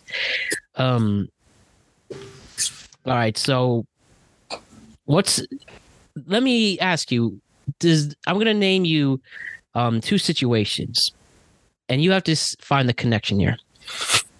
What does Jamarcus Russell and Calvin Johnson have in common and Greg Oden and Kevin Durant? What do they have in common? A number one overall pick who they all got number, injured. What? No. Uh, I don't think Calvin Johnson ever got injured, but um, the other three for sure. But that is a number one overall pick that got outshined by the number two overall pick. So far, we'll see if Bryce Young is better. It will if CJ Stroud will officially outshine Bryce Young in the first year for sure. Um, Jamarcus Russell became a joke. Calvin Johnson became one of the greatest receivers ever. Greg Oden truly um, lost his career to injuries, and Kevin Durant became one of the best forwards ever. So we'll see what happens with these two being intertwined and uh if those two will be a similar connection. Or if we're gonna have like a Peyton Manning to Ryan Leaf. The one clearly was better than the two, but we don't want that scenario to happen either. Because we know what happened. All right. Almost there, guys. Cardinals and Falcons. Cardinals get a win with Kyler Murray's return. Yay, I guess. Solid win for the Cardinals because they went down in the draft order. And the Falcons blew another lead with a uh, barely using Bijan Robinson at the running back, and they used him more for special teams. Um, again, what's there to say about the Cardinals? They're just uh, going through the motions. But uh, Kyler Murray, it's nice to see him play well, even though a lot of people like to troll him. Good for him. I, I actually was some not a hater per se, but I was just like, who is this guy? He seemed more interested in video games and stuff, but um, he clearly seemed to rehab and care, and he came back and got a solid win. And for the Falcons, that was not a game worth blowing, even with Desmond Ridder finally playing well again. And um, I think it's clear that Arthur Smith is the coach in the NFL right now that people like to troll the best, troll the most. Like people don't know what the heck he's doing with his silly little mustache. It's not a Top Gun mustache. It's not a Renelio mustache. It's um Arthur Smith. You know, say what you want to say about that, but uh, I mean the Falcons like they are not going to go anywhere if they keep losing these close games, and it doesn't matter if you're a good or bad team. Clearly, here in the Cardinals trying to take.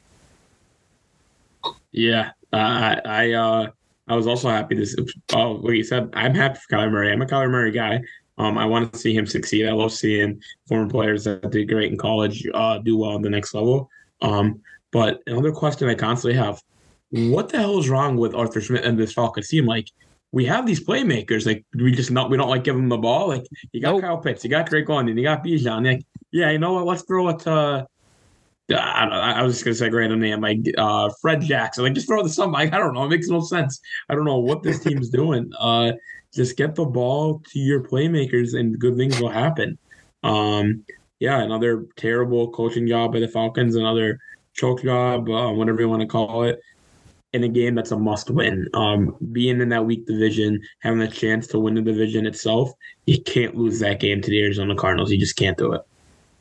Well, that's that's the most important thing from this. It's like, does anybody want to play hot potato and win this game in the NFC South? Like, this just seems to be ridiculous. Like every time these teams go on the road or host a, a bad team at home, they just blow the opportunity to put a team away. Um, I totally agree, Nico. Like, I think you know, I, I did like Kyler, and for different reasons than uh, Bryce Young. I don't trust a lot of quarterbacks under six feet, but I think if he's going to be the guy, I like the baseball football hybrid kind of guy. You see it with Mahomes being hyper successful, and of course he's in a better position, but I think he's kind of cut from the same cloth in terms of his, you know, his awareness, his peripheral vision, how he approaches the game.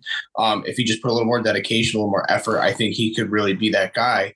And now, you know, if this is this this is the floor I'm getting from Kyler Murray coming back, I do feel confident that they could turn this team around. Now, of course, this season's still a wash, but furthermore, I think that they can build on things as they um, pivot into next year. I still believe their GM Steve Keim. I haven't really seen his draft record, but I, I would like to give him a couple more years running the ship. Um, again, he's made aggressive moves to replace um, replace the coach there uh, with Kingsbury. And, um, you know, again, with Atlanta, I mean, the biggest, hottest L that I've taken on the show, you know, as of this point in uh, week 11 is Arthur Smith as a coach. I was high on him. I gave him praise and, and um, much due respect, you know, being ahead of their recovery season last year. And they just have too much talent to waste um, on this roster with Arthur Smith running the show. And I, I'm just kind of disappointed. Womp. How do you- womp womp?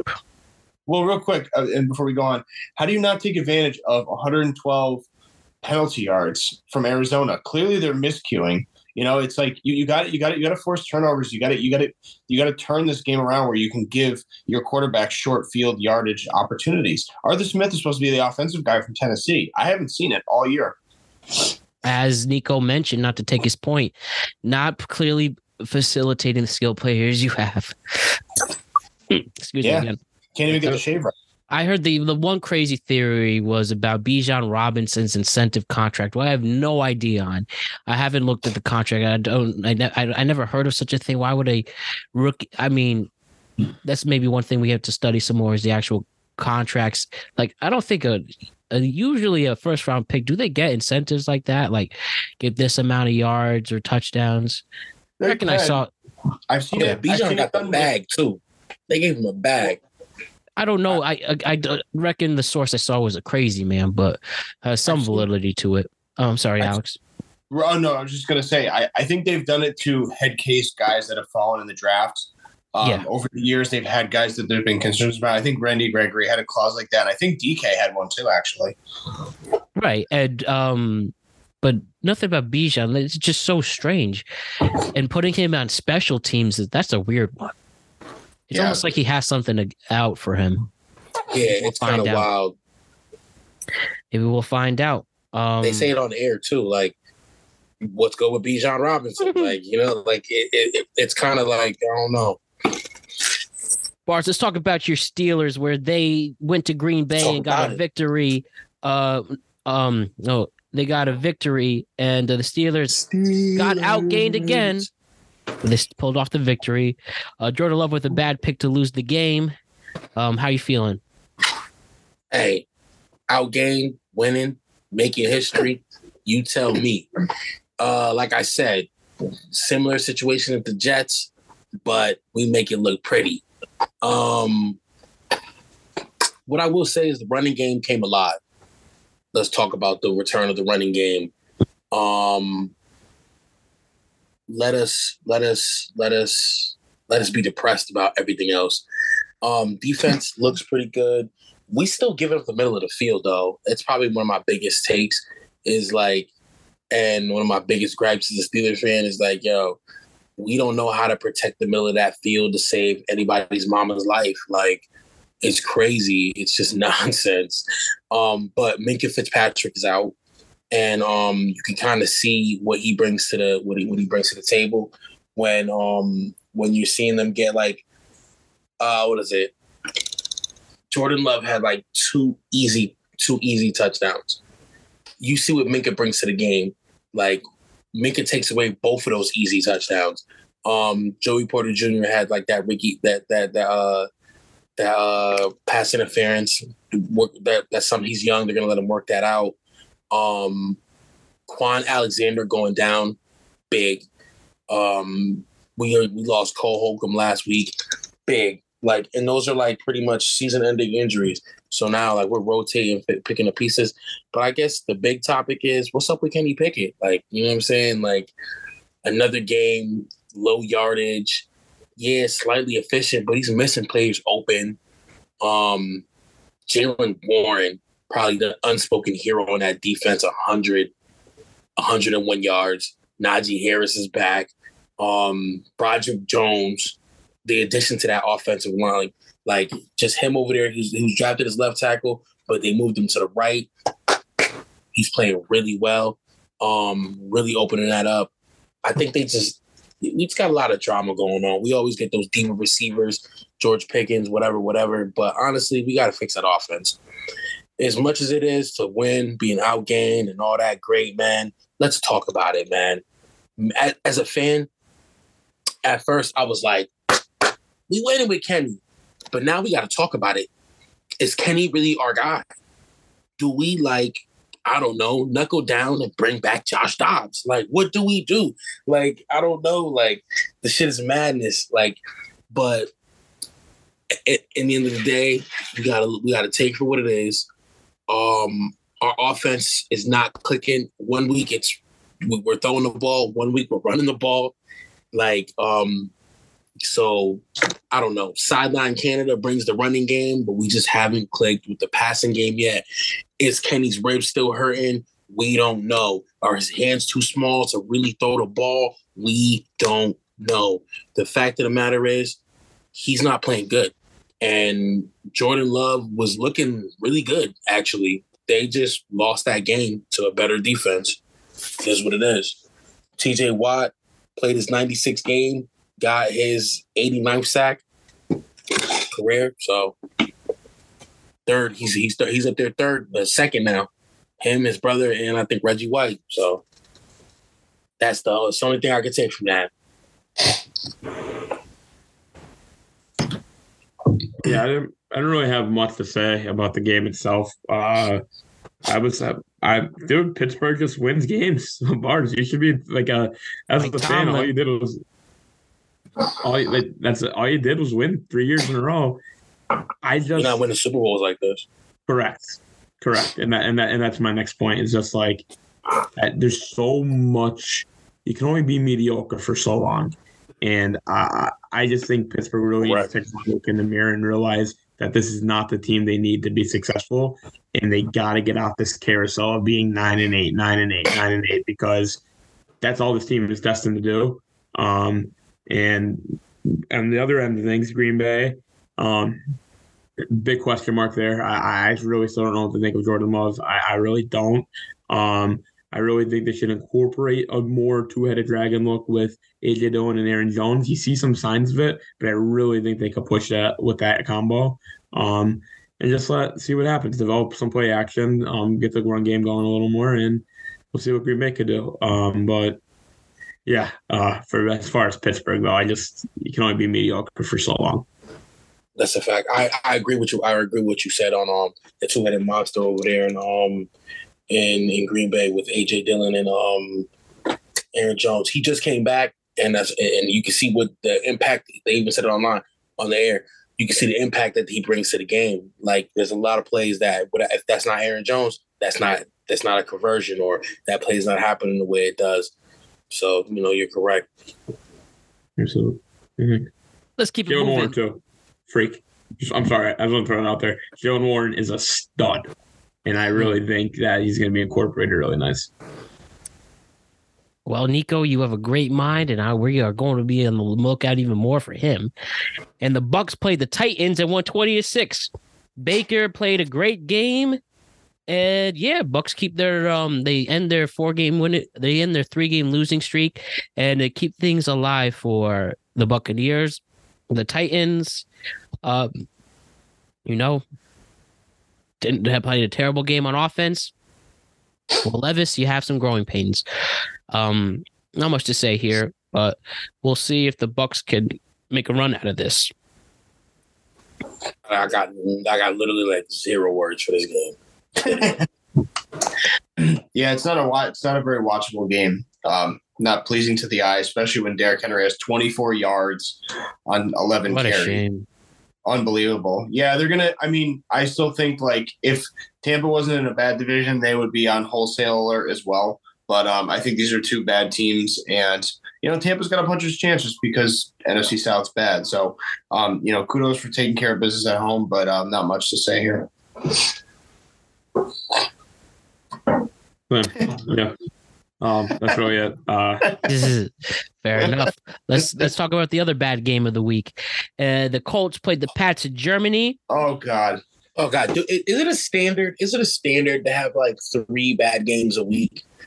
wait, I I mean, the, Matt, the, you the say we're on. Chiefs- What? I didn't mean to cut you off. Did you say we're on to the we're on to the next game or skip? Not getting. it's just bad. The only thing I have to say here is um it seems the international series is finally over. Um Matt God. got benched for Bailey Zappe again. Um maybe for good this time. The Bills are third in the uh tankathon. They have the third overall pick.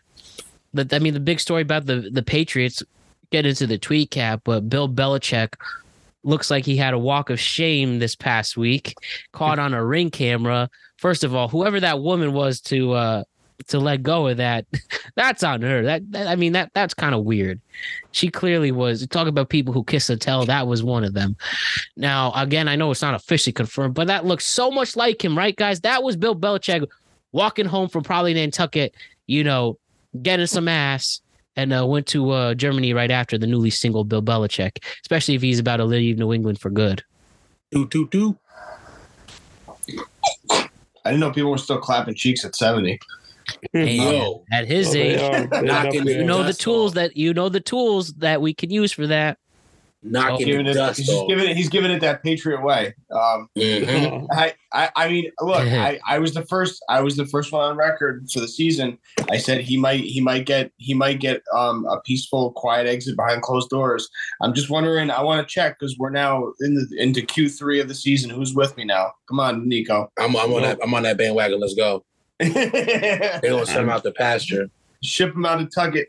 I don't. I don't Brady think so. Oaks. They're gonna put him into the old folk home for for, for head coaches. Nah, get him. I think he needs to take the Chargers job. Um, I think it should be a mutual uh, part away at the end of the season. Chargers are going to be unbelievable next year under Bill Belichick. Oh, wow! I he finally. What? I'm glad. He, I'm glad he's got that windbreaker on on, on a regular Sunday basis. Got a bigger rack than my ex. Yo, can we just talk about another discre- like uh, another like very like how did was it like three years ago, four years ago? How, I don't know how how long Mac Jones been in the league now. How did he get into the NFL top 100? Can someone tell me how that boy cracked the list? Because I was, I guess just making the playoffs in his rookie year, and then that was it. Oh, man. Mhm. So, yeah, and then I mean, now we talked about maybe Bill getting the boot. It turns out the uh, if they lost this game, turns out that Boston Globe report was inaccurate. He's still there, but I think the writing's on the wall that he is going to leave after this season. And again, we can have more of this conversation in a couple of months. But um, again, Bill Belichick to the Chargers, and they will no doubt be the powerhouse Nico believes that they can be. Bill Belichick I bet they won't. I bet they won't. You don't think they would make that move? I mean, well, all hey, they need well, is that hey, that great offensive. Mo- I mean, if he could get that quarterback like he was able to, who's much No. better than Mac Jones to get on that level. If he could refix that defense, don't you think the Chargers can make a push? No, because the reality is that Belichick won with one guy and one guy only. And if you look at the rest of his coaching career, he's sub 500. And I don't think him putting him in LA in, you know, he look, he's a demanding coach. And if he doesn't have his Patriot way, we've already seen the out out the outfall of all the other Patriot ways, failure jobs across the league. I don't think that he could just transpose that to LA and make it work, even with a high power guy like Herbert. Herbert's going to want his fame and his touches, and if he's not disciplined enough for Belichick's liking, he's going to he's going to dispel fissures through that locker room. So now, Okay. I hear you. You know, you know, Maybe you uh, know, was Washington Commanders would be a better fit, or does it doesn't matter who he goes? I just think he's got to either. I think he has to either retire or walk away peacefully. I do. I think I think the perfect fit for while we're talking about it real quick, the um the Chargers would be Brian Flores. All right, that could be a move. Um, but yeah, again, this is more for later on in the season. I have these combos for all of us, but it's always fun speculating. Am I right? Um, the only thing that I'll have here, I still think Bill will at least go to a team to get that ultimate, ultimate, um, to have the most wins ever as a coach. And like I said, it's about he's about thirty away. I agree. I agree with Alex though. I think I mean I feel what you're saying, but like I don't think that he should just go and suffer himself onto a team and then just kind of like you know wash them up trying to get to his 30. You know, like that's not fair to them. Yeah, well, we'll ultimately see where when we cross that bridge. Two more games to go, and then we'll make our picks. The Seahawks and the Commanders played 29 to 26 for the Seahawks. Another stellar game that ended in another walk-off. Commanders played really hard. Sam Howell, as long as he's protected, he could be a very good quarterback in this league. And even with who even with trading some of their big pass rushers the Commanders at least are staying in there. I Reckon they did give up 29 points, but I think the Commanders maybe have a good future ahead at least. But the Seahawks are six and three, quietly making some noise in the NFC. Um, good stuff from Pete Carroll, keeping this team competitive again. Insane stuff, am I right? Um, real quick, Sam Howell, I think leads the league in like three, um, three categories: touchdown passes, uh, yards, and I can't remember. I, I, I, I can't remember the third one right now, but he leads the league in like three different categories.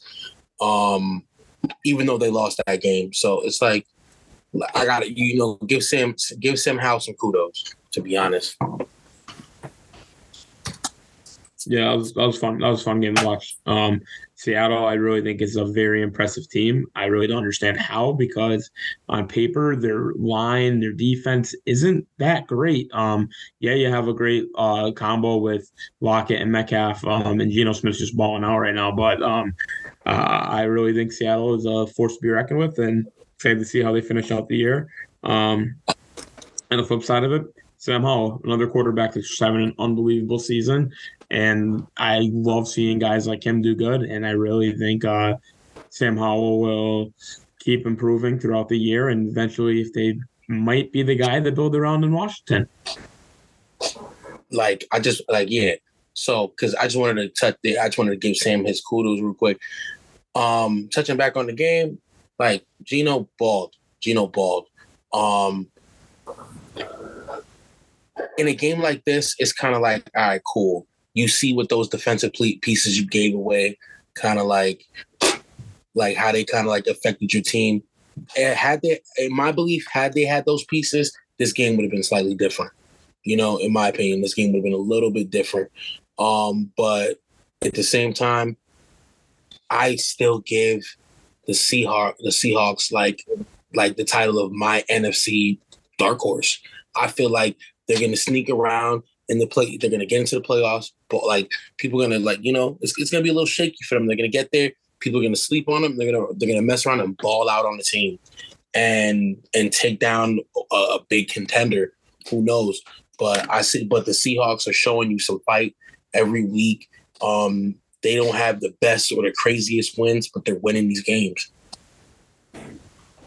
I'm to play devil's advocate against Seattle. Um, I don't think that they're quite up to snuff. Now, I could be a prisoner of one week's worth of um, of production. But I'm just looking at Geno Smith, like just the stat line from this week. I understand the numbers don't tell the whole story, but you're telling me that a team bereft of a competent quarterback in Washington that and a team that's also somewhat selling house a little bit on the defensive end. Um, you know, they just shipped Chase Young over to San Francisco for for draft picks. Like you're telling me that you can only squeeze out with a three point victory in your own house with all the momentum and motivation in the world by having San Francisco on its heels off of a bye week. And you're telling me that Geno has to throw 47 times to win that game. I'm sorry, like I'm just not I just don't feel confident about that at the outset going into week 12. Um, Kenneth Walker, I'm not sure what's going on with him. If he can't get separation, he's got he he was an average of three and a half, less than three and a half yards a carry. Um, but you know, again, it's just a major imbalance in the offensive production, and 4 14 on third down is not going to cut it as well. Um, I just don't think that without a good balance on offense, um, I just don't think that this defense is good enough to keep them in games. Um, you shouldn't be giving up 26 to Washington, um, even if you believe in Sam Howell. And I just think that they can be like the top wild card team in a down NFC. But um, if we expect them to be anything beyond that, I just think that's wishful thinking. I think so too, especially if um because this game could have gone either way as well. And reckon they added Leonard Williams on defense. They probably should have added a little more. They are very veteran defense, but um you know, we'll see how that ultimately pans out. But the final game to get into, my friends, is the San Francisco 49ers and the Jacksonville Jaguars. It was a very surprising beatdown. The 49ers were just five point favorites coming into this, and they won by 26. They won by 30. They won 34 to 3. Sorry, 27.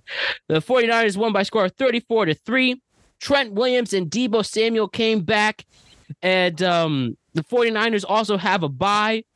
And everything went perfect for them. Everything went up perfect on offense, perfect on defense, and uh, they beat a very good Jaguars team on the road. And the only thing that was a, a, a bad thing was that Christian McCaffrey's touchdown streak ended at 18 games, but you know, he'll be fine. Um, but I think from this game, the 49ers are back to being Super Bowl contenders. Am I right? 100%. Um, okay, we're gonna disagree again. Go ahead, Nico. I'm, I'm gonna. I'm also gonna disagree. I'm also gonna disagree. That doesn't do it for me.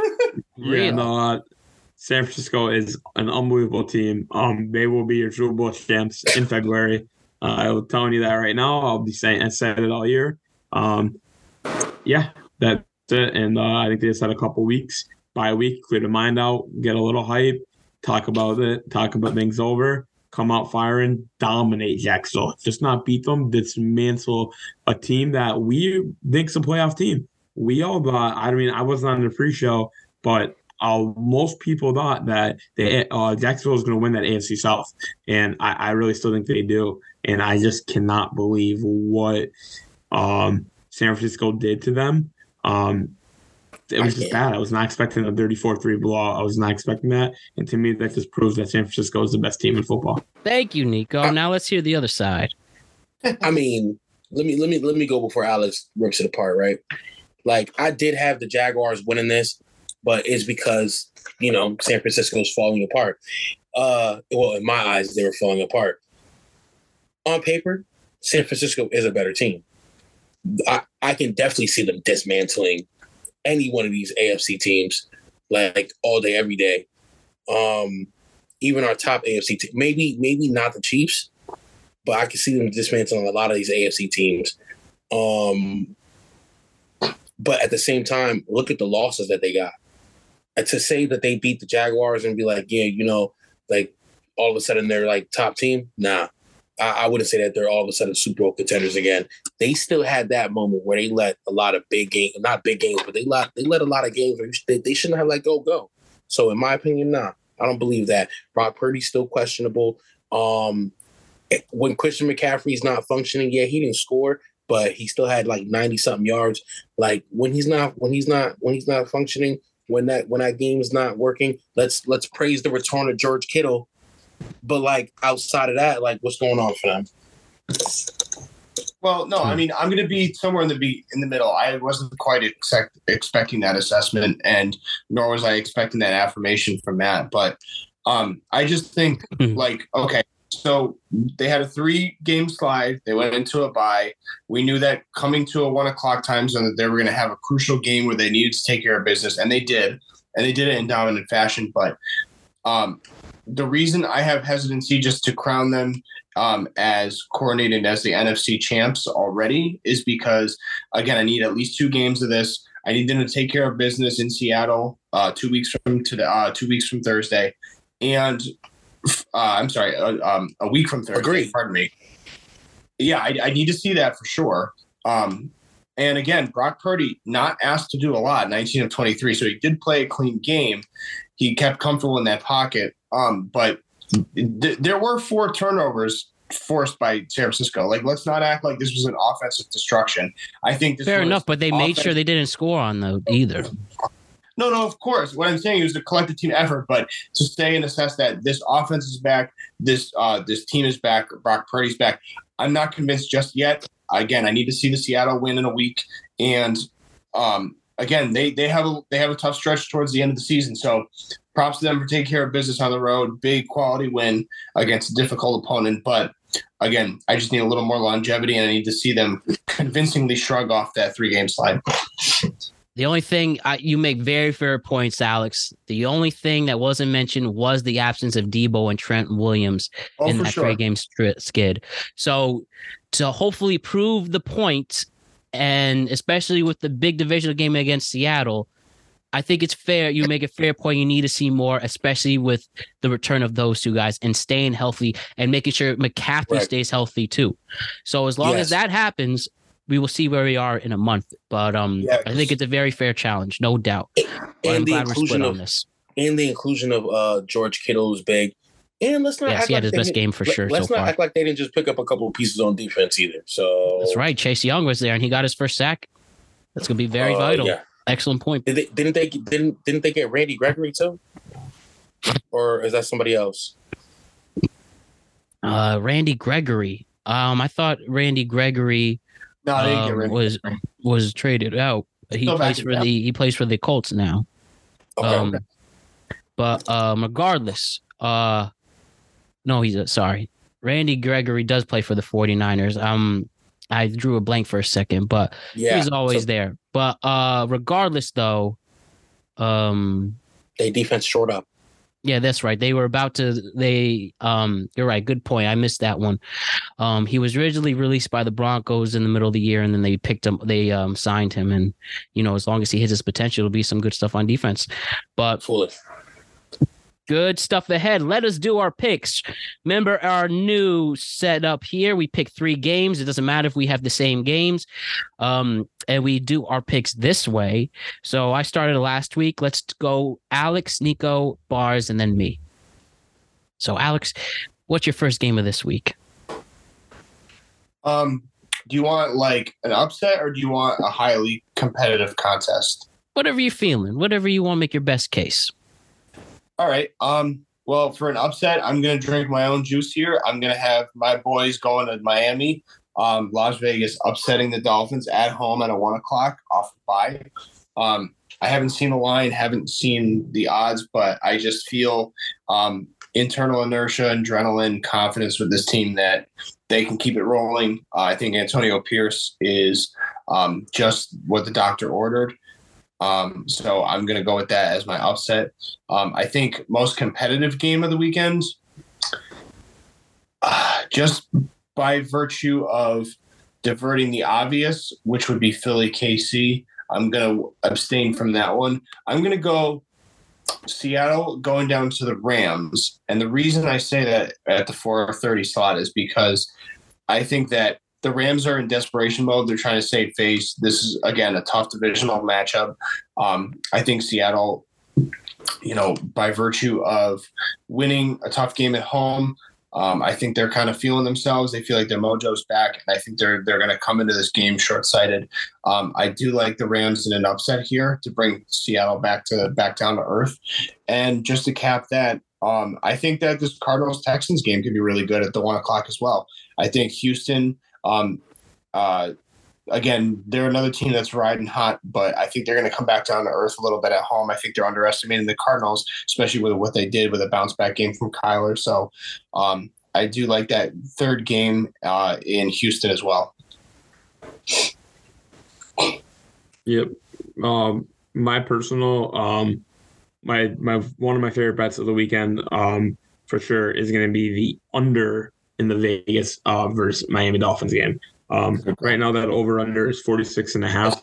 I feel like that is a little high, um, just because I don't think the Raiders defense gets enough credit.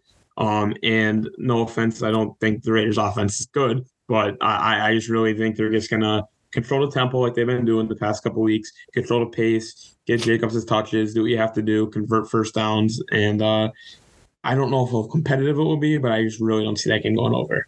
Um, my, do you want me to go with my three picks?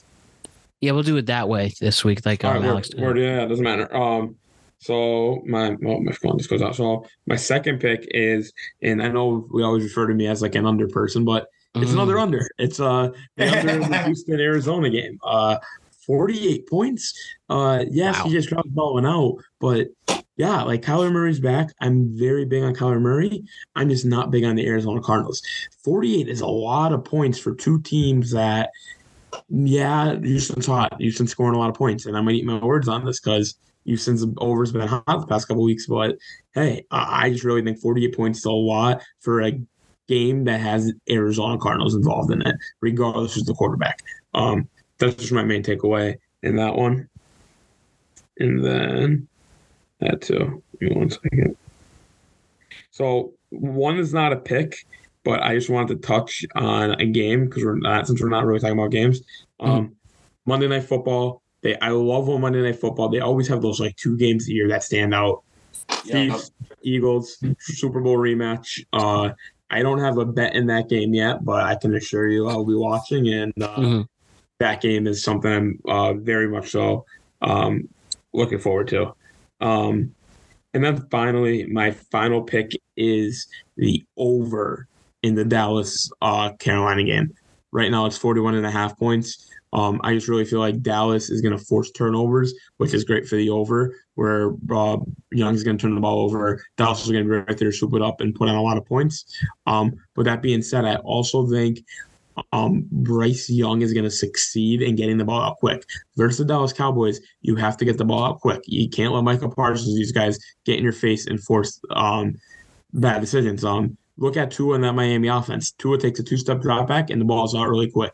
I think Bryce Young is going to be forced to do that this week, and I think he's going to see some success. Um, so going to be over 41 and a half points in that game.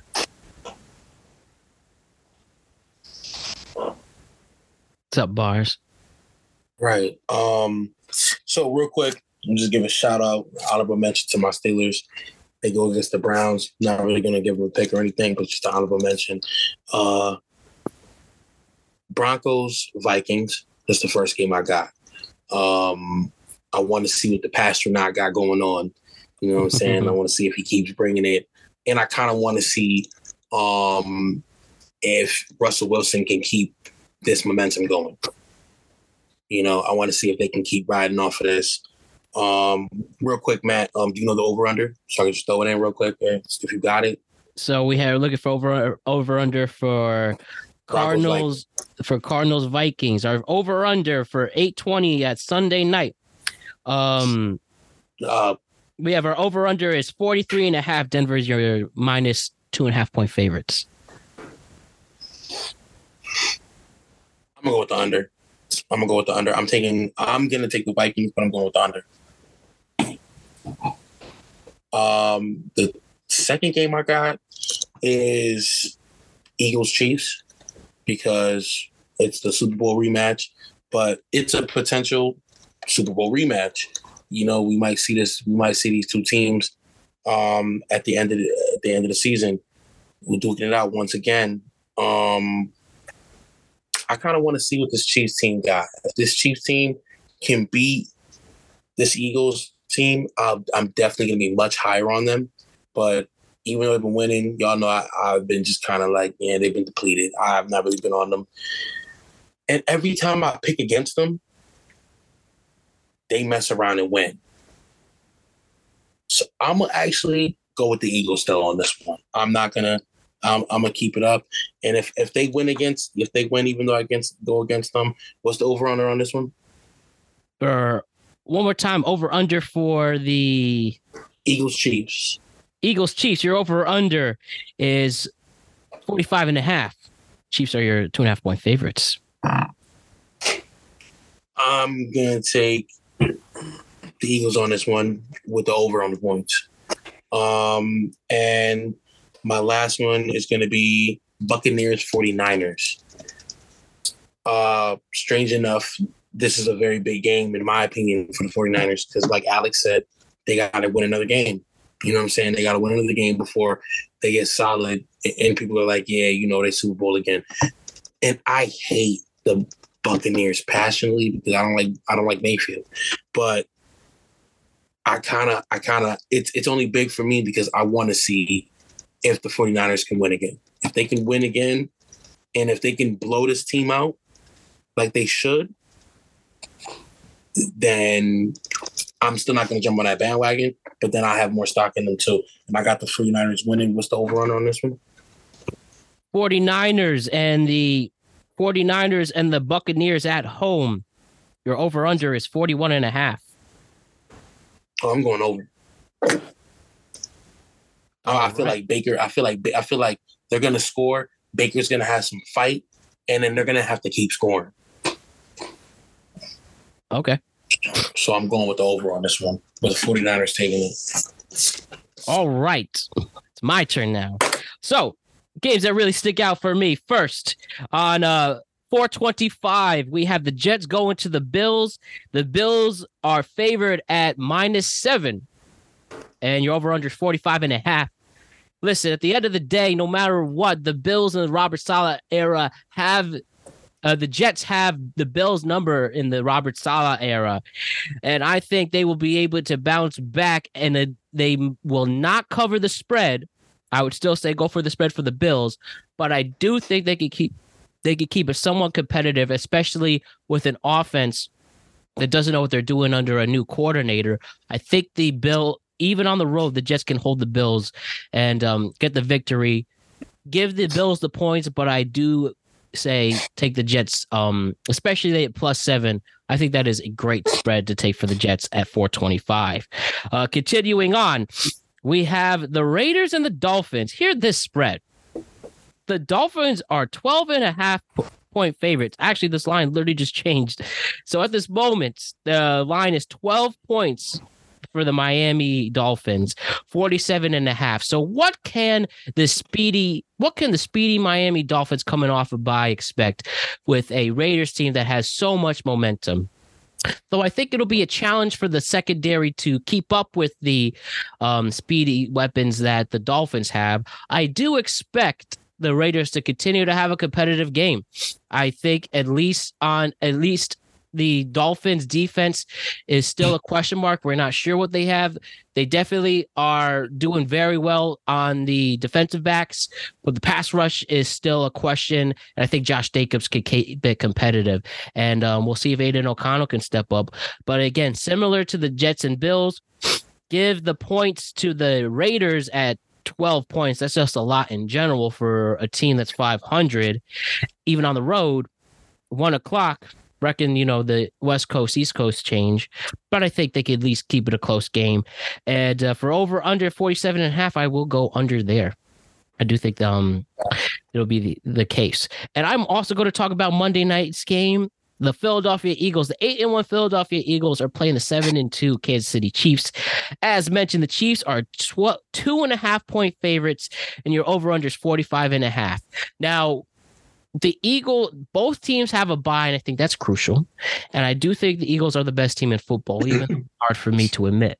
But I really believe in karma, and if you believe in the Madden in the Madden curse, if you if sorry, the Madden curse, if you believe in the Manning cast curse, which just applied to Trevor Lawrence, he was on the week before the 49ers game and he got his ass beat. Last year, I believe any active current active NFL player who went on the Manning cast lost that week they were like 0 and 6. Patrick Mahomes was on the Manning cast this past week, and he showed how he could be a very good analyst if he cho- chooses that.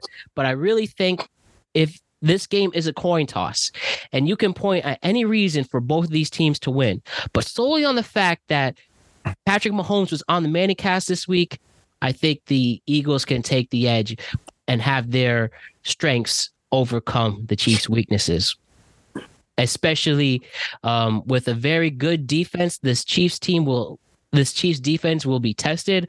I still think the Eagles can slip in a win here. And uh, give me the Chiefs with the points. I think they could win by field goal. And um, give me over 45 and a half. I do think there's a chance for them to be actually, no, I take it back. Give me under 45 and a half.